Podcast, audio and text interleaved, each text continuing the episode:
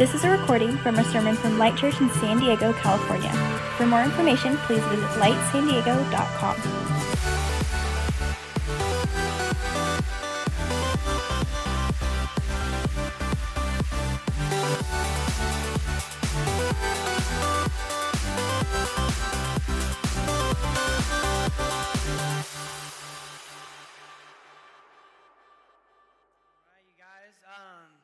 get your Bibles out. We are going to get uh, going tonight. This is an exciting night for us because we are making a, turn in our series that we began on the first week of January called Heart Renovation. And we are coming to the understanding and the belief that Jesus has not only given us a new heart, but intends to do something with that heart, to form that heart into something. Ultimately, it's the image of, of Jesus, the image of Christ.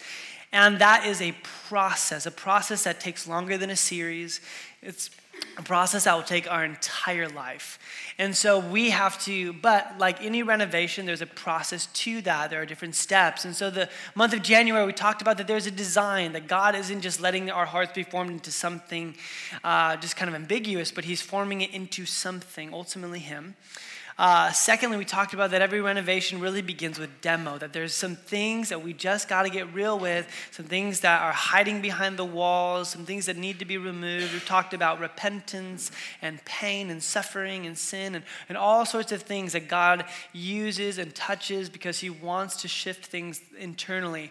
And tonight's the first night that we are going to be turning and shifting, and we're going to be starting to talk about the building process and the things that actually God is wanting to build, not just take away, but things He's wanting to input and, and bring to our life. And I am super, super thrilled for tonight because we are beginning to be talking about the foundation. Uh, but I, I want to just ask a, a simple question Has anyone ever done something, maybe even for a long time, and then you realize a long time later you were doing it wrong the entire time? Does anyone know what I'm talking about? Like you just, you thought you were doing it right, and then all of a sudden you realize, like, man, I've been doing it wrong the entire time. Uh, I, had a, I had a friend who would come over, and I would always make him French press coffee. And he loved French press coffee. This is amazing. So he went and bought a French press and, and coffee beans and ground it properly. And one night I get a FaceTime call from my buddy, and he calls me, and he's just like, and he's just kind of frantic. I'm like, what's going on? He's like, what am I doing wrong? And I look, and he's showing me his counters just flooded with like coffee and grounds and water. I'm like, what are you doing right? like, what, what's happened? This isn't like rocket science, right? Like, and he's like, it's like, I'm doing what you showed me. I had like, you know, I put the, the pump in there, and then I put the coffee beans, and I kind of go up and down. And I'm like, I'm like, whoa, whoa, whoa. I'm like, no. That's not how you use a French press. No, you pour the coffee beans first, you let them soak in water, and after four minutes, you press it down. And, and I kind of walked through this process, and his wife in the background was like, he's been doing this for a week. I was like, nice, dude. I'm like, at what point did you get so frustrated that you had to call me? Like, wh- why can't I get this? And and, and I think it's a, a great picture because sometimes I think we have the right ingredients, we have some of the right thoughts and maybe even the right vocabulary about what it means to follow Jesus. But sometimes because we put things in the wrong order, and sometimes because we haven't listened close enough, we can find ourselves with the right ingredients, with, but a messy life. And so I'm really excited because a few years ago, there was, I was turned on to a podcast up in Portland from a church called Bridgetown. And I, and I listened to uh, a, pastor up there who's influenced myself, my friends down at Park Hill, in a tremendous way of just really laying out this is what it means to follow Jesus. This is how our heart is transformed. And it's the first time everything that I kind of was grasping for became simple, but not watered down it became something that I'm like, okay, this is something I can spend my life doing. And so, what we're going to be laying before you tonight, I, I believe this is this is so much bigger than a series. This is really at the core of our church, the core of what it means to follow Jesus. So, I'm, I'm excited for tonight. It's a little bit of an introduction, so stick with me. But I believe it's so essential. We're going to be building on this uh, for the next few weeks. And so. Uh, the, what, if you have a Bible, turn with me to John chapter 1. We're going to start in verse 35. Because as we're looking at this idea of what it means to follow Jesus, oftentimes we, we begin to kind of put ourselves in the box are you a Christian or not a Christian? Wherever you are on the spectrum, we're glad you're here. You're welcome here. Um, but interestingly enough, that is not the matrix Jesus uses. matter of fact, the word Christian is used three times in the New Testament. Uh, but the invitation that Jesus ex- extends, the vocabulary and the language that is used, is not one of Christian or non Christian, it's the verbiage of disciple. Uh, it's the verbiage of rabbi, it's the verbiage of following. And it's used, the word disciples used 270 times. The word rabbi is used over 60 times in the gospel.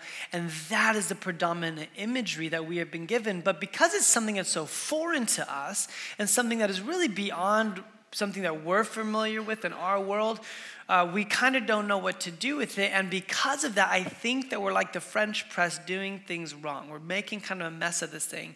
And we have to go backwards and say, what was happening and how do we begin to understand those truths and apply them to our life? And so our first text tonight out of John chapter 1 says this The next day, Again, John the Baptist was standing with two of his disciples, and he looked at Jesus as he walked by and said, Behold the Lamb of God.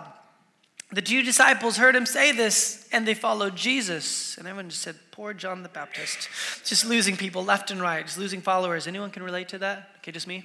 Um, Jesus turned and saw them following and said to them, What are you seeking? And they said to him, Here it is, Rabbi, which means teacher, where are you staying? And he said to them, Come and you will see. Come and find out. Come and be with me. It's an invitation to a journey. And what's interesting about this journey is it's not some like, you know, oh, life's a journey kind of thing. No, no, it's a very, very specific journey that the words that they're using here would have had massive implications. And so, in order to understand that, we have to understand and unpack a little bit about the education system in an ancient Jewish culture. And so I'm just going to nerd out on you just for a second here. And if you don't care, it's okay. Come back with me in about five minutes. But the, but the education system in, in, in ancient Judaism looked like this that as a Jewish boy or girl at the, around the age of five, you would start going to your local synagogue and you would be instructed by a rabbi, and that you would be uh, admitted into what was called the Bet Sefer, or the Beit Sefer. And the Beit Sefer was the first round of schooling that you'd be with from time you're five till you're about 12 years old, kind of our version of elementary school. Except for all you would do is memorize the first five books of the Bible, which for them was called the Torah. It was the holy scriptures of God. And you could, and you would have every single word memorized. Um, male and female, uh, specifically the males. And then at the age of 12, you were kind of dismissed. So uh, the girls would go and they would be with their moms, and soon after that, they'd probably be married off. Uh, if you were a boy, you'd go and apprentice under your father. And if if you were the elite, if you had the goods, right, you were the top of your class, straight A in little Jewish rabbi school, then you would be invited into what was called um, you, to the next phase of schooling called the Bet Talmud. And Bet Talmud was the second phase that you would actually learn to memorize the rest of the Old Testament. So from 12 to 15, imagine this. You would have from Genesis all the way through the, um, the, the wisdom literature, through the prophets, every single line memorized, right? Who here feels dumb? I'm just, and, and this is why this wasn't for everyone. This was for, again, those who could really grasp it. And as that was going on, the rabbis doing the instructions would observe who was the best and the brightest of that class. And whoever is the best and the brightest of that class would be given an invitation, and that invitation was become a Talmudim. And a Talmudim was a student of or a disciple of a rabbi. Now, the Jews did not invite the idea of discipleship. Actually, the Greeks were doing it for a long time, and so Plato and Socrates had disciples. Uh, Rabbi Hillel had about 70 disciples. So Jesus having disciples was not a new concept. It was actually kind of built into their framework. But the people who were the disciples were the best. They're the people who were the brightest, who had done all the hard work, who had achieved a certain status.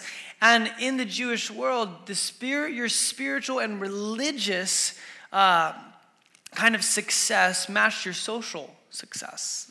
And we have, again, we, in, in our secular culture, we have no real scale for that.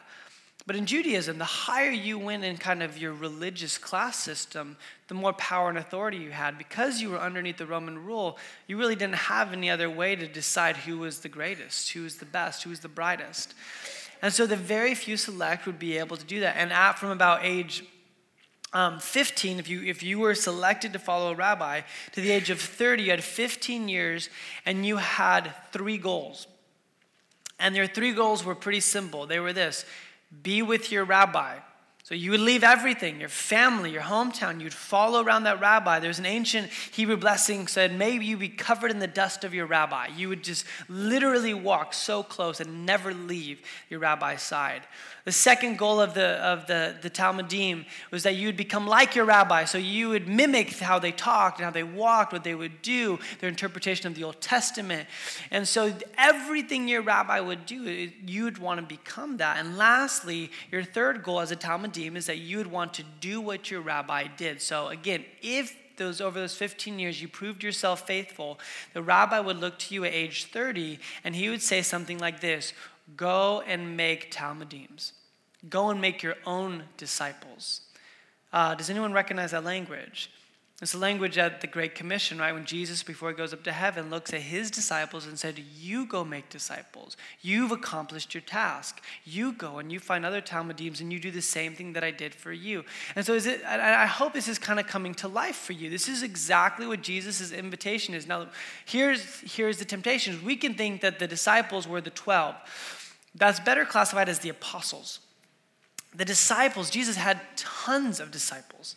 Um, and we know that there was men and women disciples. The first Jewish rabbi who would allow women to be his disciples. And all the ladies said, "What? Yes, come on, amen." So, uh, and but and here's and here's the amazing thing: beyond just inviting men and women to be his disciples, there is this radical verse uh, in in Luke chapter nine. He says this. Then he said to them all, Whoever wants to be my disciple must deny themselves and take up their cross daily and follow me. I've always read that, and that whole like take up your cross daily thing freaks me out. Like I'm like that's pretty like intense. Not not the verbiage that would have freaked out the original audience.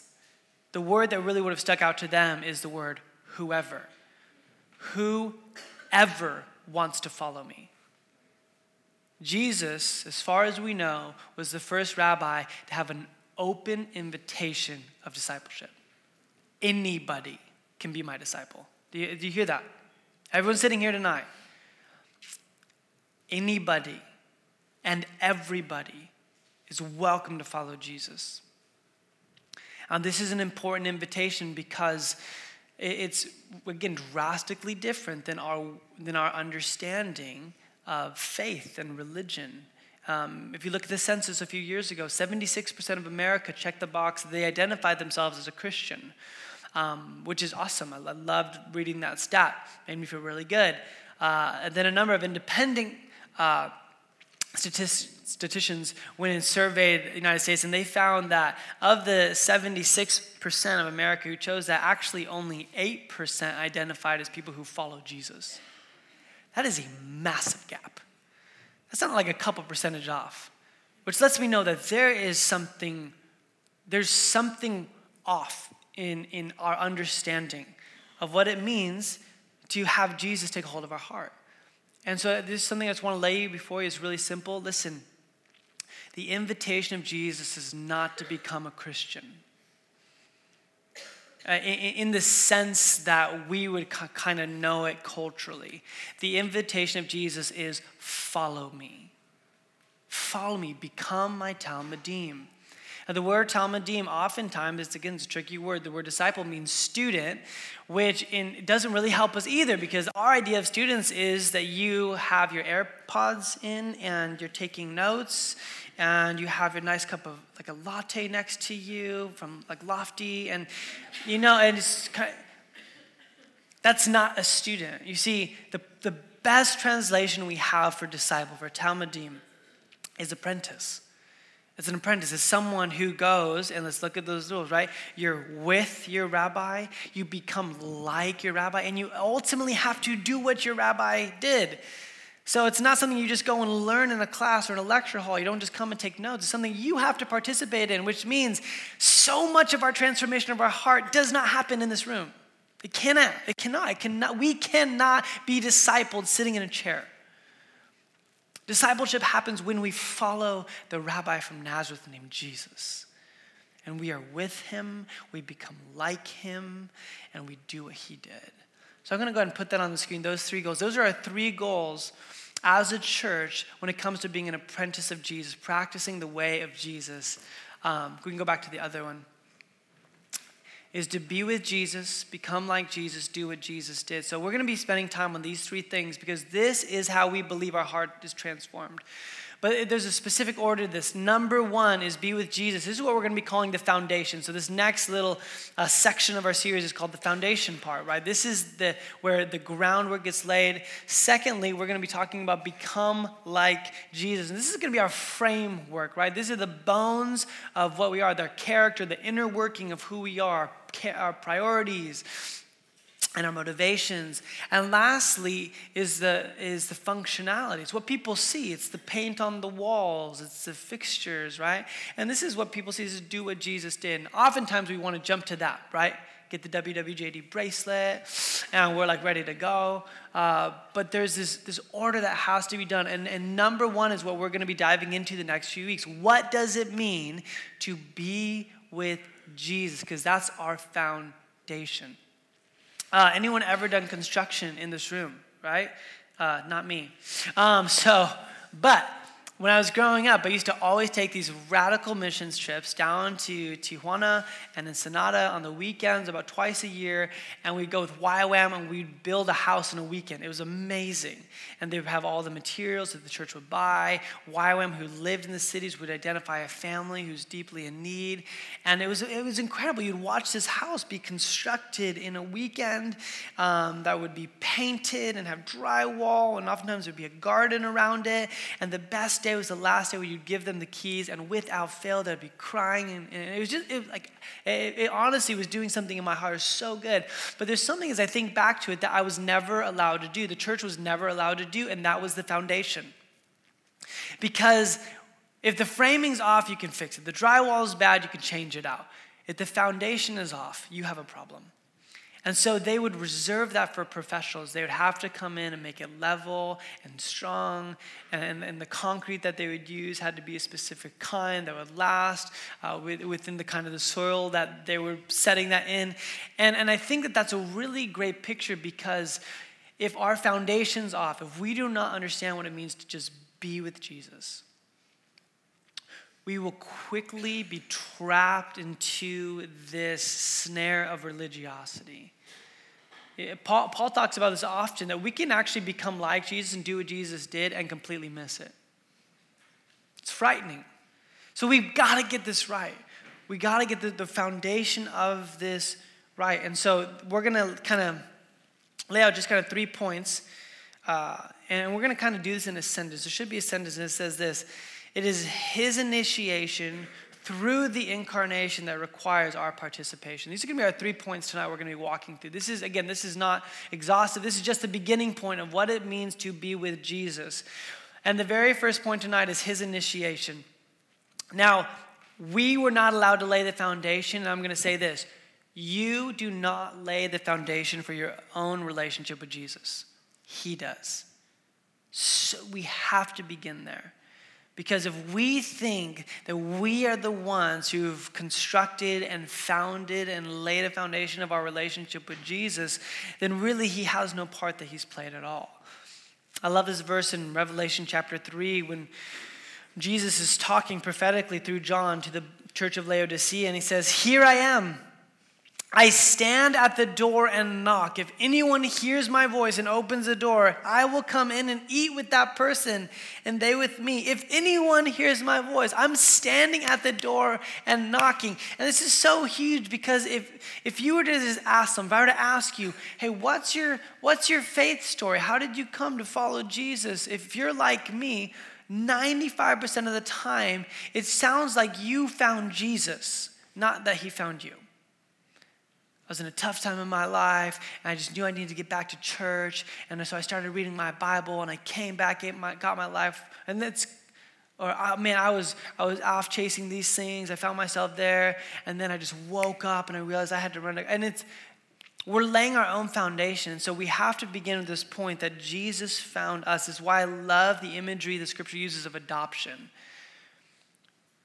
I choose that person I'm paying the fee. I'm laying down my life and welcoming them in. It's His initiative that has come after every single one of us. And the reason why that is so crucial is because if you think you are the one who's creating the initiative, then that relationship, that intimacy you're going to have with Jesus is going to be um, as unstable as your emotions and your experiences. But if you know that there is a God who's relentlessly pursuing you, has been pursuing you, and won't stop pursuing you, and that's the foundation you build your, your life upon, then even when you waver, even when you doubt, even when you find yourself struggling and lost, you can know for sure God has not stopped knocking at my door. He's the initiator. He's the one who's gone after me. Now, and if you know Jen and I, we have an ongoing debate about who initiated our relationship. Is she in the room right now? Oh man, I was, I was going to tell him the truth that I did. But yeah, I guess you have to ask her. Um, but we, it's always, to this day, we always argue about it. But this is what I want to make clear there's no debate in Scripture who initiated it. John 6 says that no one comes to the Father unless the Holy Spirit draws him. It's Him. Jesus initiates, He comes after us. And then it's, it's vital for us to begin there. The second thing that we're going to move on to is this idea of the incarnation. Now, if you've been around church for a while, you might associate the incarnation with, with Christmas. It's the theological term that Jesus left heaven, came to earth, um, which is all true. It's very true. That's where the incarnation begins. But I want to just lay out before you that I don't think that's where the incarnation ends. A matter of fact, as of this week, I've come, become convinced that the incarnation has not ended. That the relationship that we have with Jesus is not tied to the historical fact that Jesus came once, that's, that's where it begins, but that the fact that his presence is still here. You might be like, well, how does that work? And that's a, it's a brilliant question. How are we supposed to be with Jesus if Jesus isn't here? Ever thought about that? It's a little hard. This is like a long distance relationship thing, you know? Like, how do we, how do, we do that? You know, FaceTime signal connection heaven's not super great right now, so it's, it's kind of hard to build intimacy with someone who's just not here right now. Well, thankfully, God's brilliant. He thought about that, and He provided with us a plan that is not just a secondary plan, but it's, it's brilliant and incredible. Listen to this, just in John chapter 14. It says, If you love me, keep my commands, and I will ask the Father, and he will give you another advocate to help you and be with you forever the Spirit of truth. The world cannot accept him because it neither sees him nor knows him. But here it is, listen. But you know him, for he lives with you and will be in you. I will not leave you as orphans, I will come to you. And so, Jesus, as he's getting ready to be crucified and resurrected and return to the right hand of the Father, gives them this promise. He says, as I go, I'm leaving you with the advocate, right? The Spirit of truth, the Holy Spirit. And He's going to come and he's, he's around you, He's with you. And then He tells the disciple, and He will be in you because this is not, this has not been the day of Pentecost yet, right? He has not died and risen again. But after Jesus rose from the dead, 50 days later, the day of Pentecost, the Holy Spirit falls on the church and has not left. The Holy Spirit is with us. Now, you might sit here and be like, so, but wouldn't it just be better if I could actually like just hang out with Jesus, right? I could actually be with him.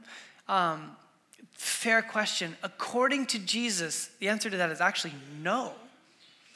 He looks at his disciples who are asking the exact same question that we just talked about, and he says, It is better that I go away.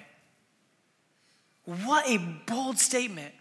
It's, it's not just okay that I'm leaving, I'm sending someone who's going to take care of you. It's better that I'm leaving.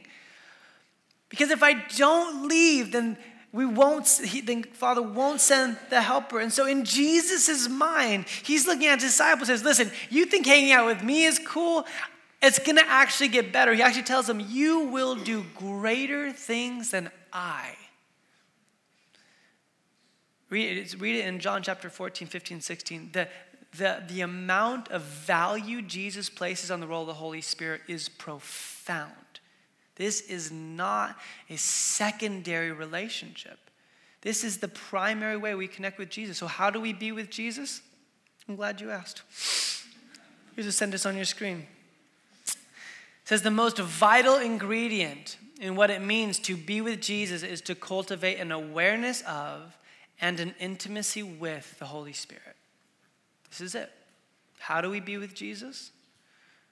we have to cultivate an awareness of, right? He's around us, he's, in, he, he's always with us, and an intimacy with, a relationship, a dialogue, a closeness with the Holy Spirit, the advocate, the comforter, the, the Spirit of truth.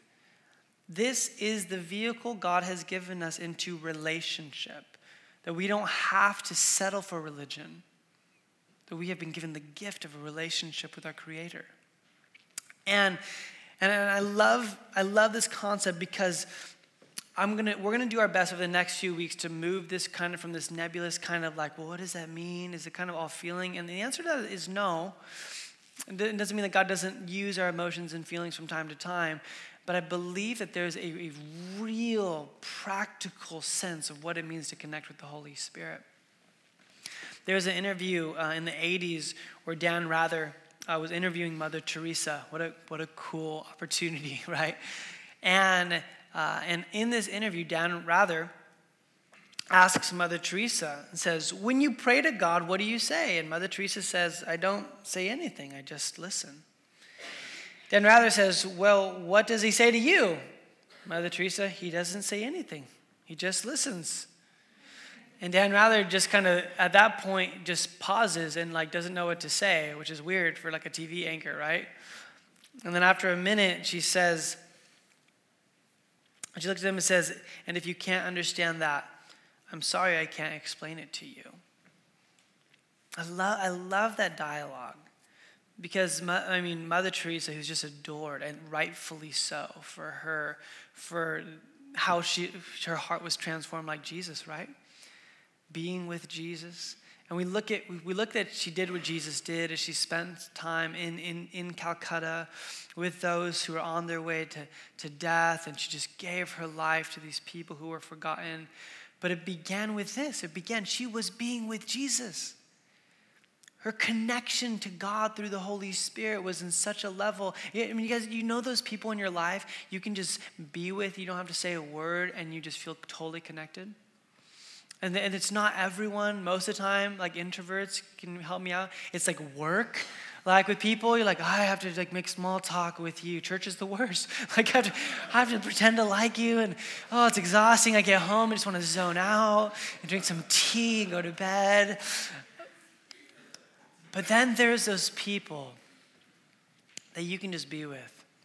Um, I love being with, with my wife and I love talking with her, but I love the fact that I can just, I can be driving and it can be quiet and I'm with her and I'm, and I just know she's there. She knows me.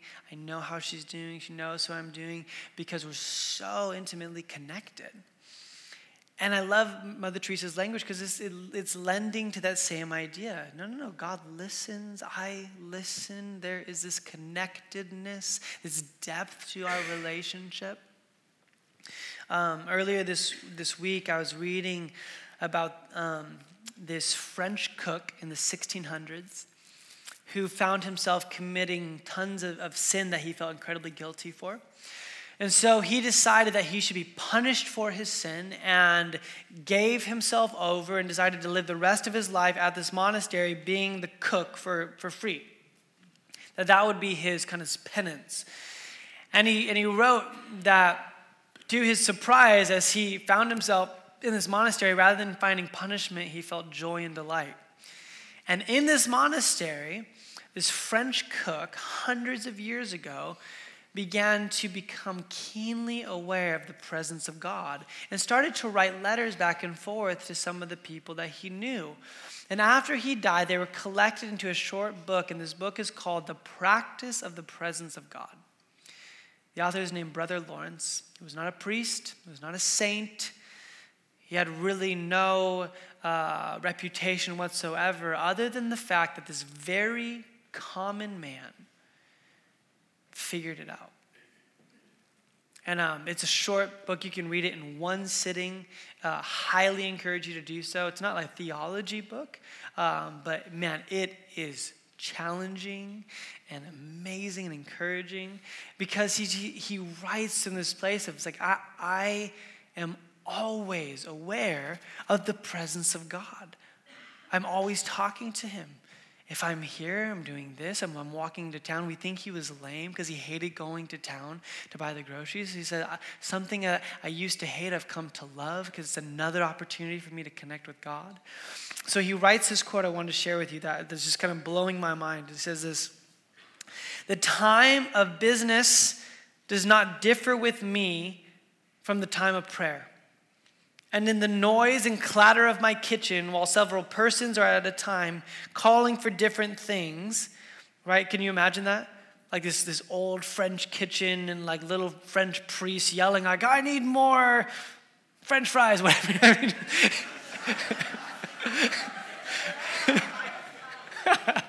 so the calling is, is in this noisy place. Isn't what he says? I don't know. he says, I possess God as with great tranquility as I am on my knees before the blessed sacrament. I possess God as with great tranquility as I am on my knees before the blessed sacrament. And, and, and, I, and I read that line again and again. And I'm just like, how? How do you possess God with as great tranquility as you do when you're taking communion? Any, anyone else? I have four kids. Hello, dear Jesus, help me. Like the reason we have the amazing uh, Nikita and Abby as directing our children's ministry is I just want to break bread sometimes in the quiet, right, of this room and spend time with Jesus. But as I'm reading this, he's just saying, he's like, there's not a difference. I'm experiencing God Always. Always. Right? Sitting in the five freeway at five o'clock between Encinitas and Carlsbad, and you're not moving, right? Sitting there in the coffee shop that has really slow internet, right? Sitting, sitting there when you, you just know those points in life when you're just like, ah, just God's presence is as available to us in those moments as when we're sitting here hearing these beautiful hymns and songs. It's the gift of the Holy Spirit. It's the, you see, the incarnation did not stop when Jesus left. The incarnation continues to be available to us. God incarnate with us, Emmanuel, is still true because of the Holy Spirit. And our connectedness to Him is what is going to build the foundation we need for the life of transformation Jesus desires. Our third point tonight, our last point, is as much as G- Jesus initiates, as much as this is a gift through the incarnation of Jesus and the Holy Spirit, it does not let us not do anything. It requires our participation.